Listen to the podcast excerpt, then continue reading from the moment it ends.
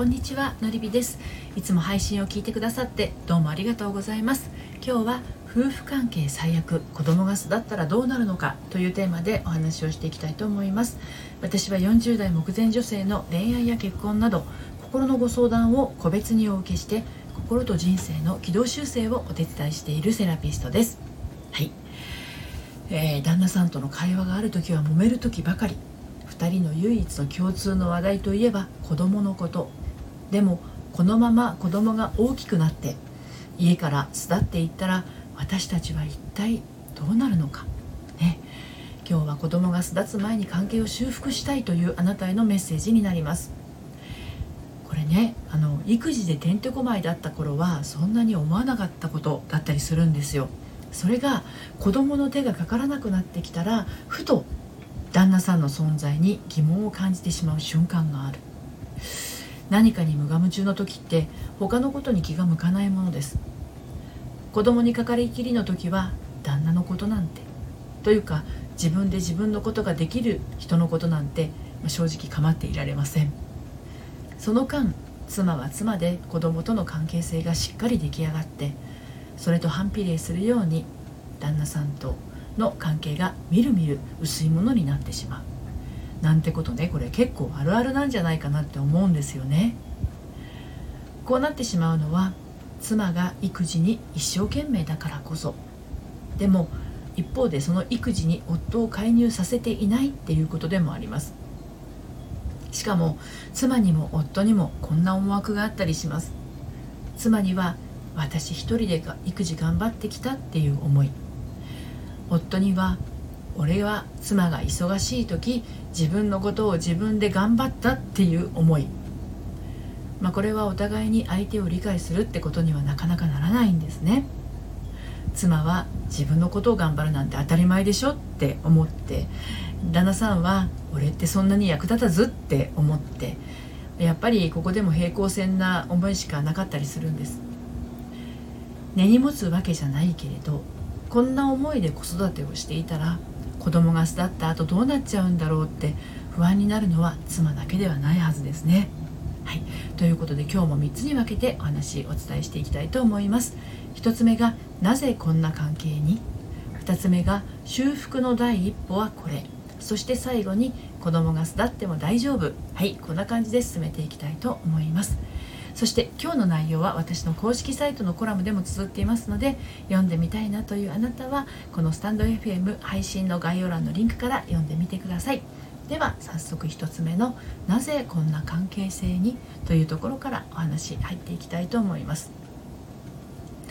でまず最初にねこの育児と仕事。これはね測りにかけてはいけないものです。同じ測りでは測れないものだからなんですね。でも夫婦はぼやいてしまいます。妻は仕事に集中している夫を見てこんな風に思うかもしれません。いいなあやりたいことができてやったことに対してお給料が出て途中で子供の泣き声に手を止めることなく集中できる時間があって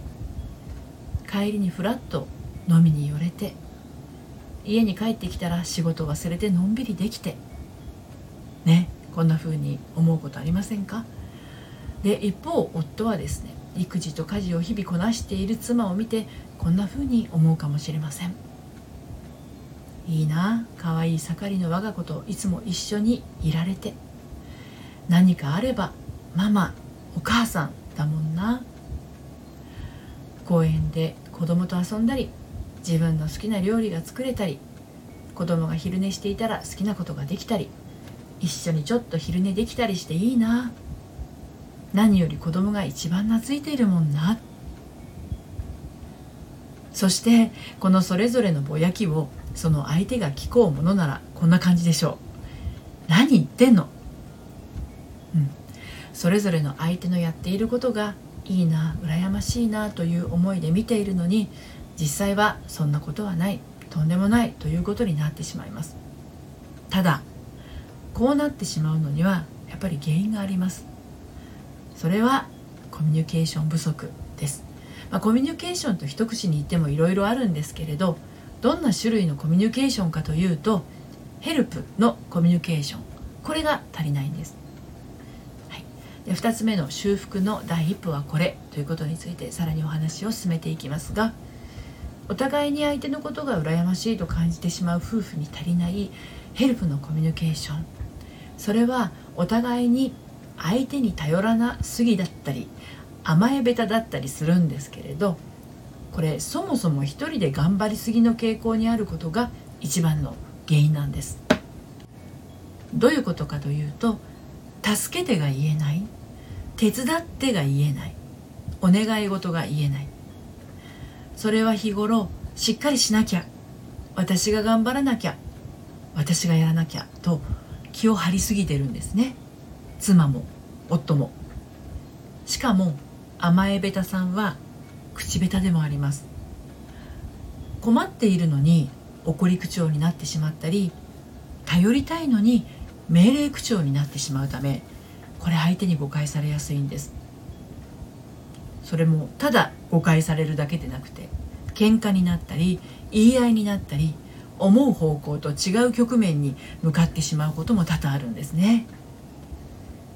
ヘルプのコミュニケーションが上手に取れる夫婦はお互いの弱点を理解しているため揉め事が少ないものです。夫婦関係を修復したいと思っているあなたはまず助けてが言えるあなたになることが手っ取り早い方法です。で最後に3つ目の子供が巣立っても大丈夫？っていうことについてお話をして今日の配信を締めくくっていきたいと思うんですけれど子供が生まれて成人するまでって思っているより実はずっと早いものなんですね。私も子供2人育て上げましたが離乳食前の頃とか幼稚園の頃小学生の反抗期の頃などもういつになったら手がかからなくなるの？ってね毎日のように思ったものです。だけどね過ぎてしまえば本当にあっという間です。あっという間の育児期間だからこそできないことや苦手なことはカバーし合えばいいんです。お互いにそれぞれ苦手なものってありますよね。でもお互いに得意なものっていうものも必ずあるはずです。ちなみに私のケースですけれど再婚してからの我が家は食事の後の食器洗いは洗うのが私で拭くのは旦那さんです。あの私食器洗うのは好きなんですけど拭くのがね超苦手っていうか、まあ、嫌いなんですよ。でそれを最初は言わずにね全部一人でやってたんですけれど、まあ、ある日「拭くの嫌い」って言ったら「俺は洗うの嫌い」って旦那さんが言って、まあ、今に至るんですけれどね。あと私は洗濯物干すのが好きなんだけど畳むのがあの嫌なんですよ。苦手なんですよ。あんまり得意じゃないですね。そうしたらあのうちの旦那さんはねめちゃくちゃ畳むのが上手なんですよ。ただこういうことってヘルプのコミュニケーションがあるからこそ成り立つことだと思うんですよね。なのでひとまず行ってみるってすごくおすすめです。もしかするとあなたの苦手をあなたの旦那さんは得意と感じているものかもしれないんです。子育ても一瞬ならこれどうか独り占めせずに旦那さんと是非とも共有してみてください。そして仕事もやりたいことができるように地道にそのベースは積み上げておきましょう。お互いにヘルプのコミュニケーションが取れていればあなたがもし職場復帰したさとした後もですね家庭内が安泰になっているはずです、はい、今日は夫婦関係最悪子供が巣立ったらどうなるのかというテーマでお話をしてきました。夫婦って子供が巣立ってからの方が本番だと私は思うんです。今夫婦関係あんまり良くなくてというあなたは一度お話をお聞かせください。ご相談はこのスタンド FM 配信の概要欄のリンクから受付をしています。そして毎週金曜日にはメルマガを発行しています。悩みで心がよどんでしまったアラフォー女性のハートが透明度をアップして悩みを突破していく秘密をお届けしています。バックナンバーが読めないメルマガなので気になったらこちらも配信概要欄のリンクから登録してみてください。ということで今日も最後までお聴きくださいましてどうもありがとうございました。それではまたさようなら。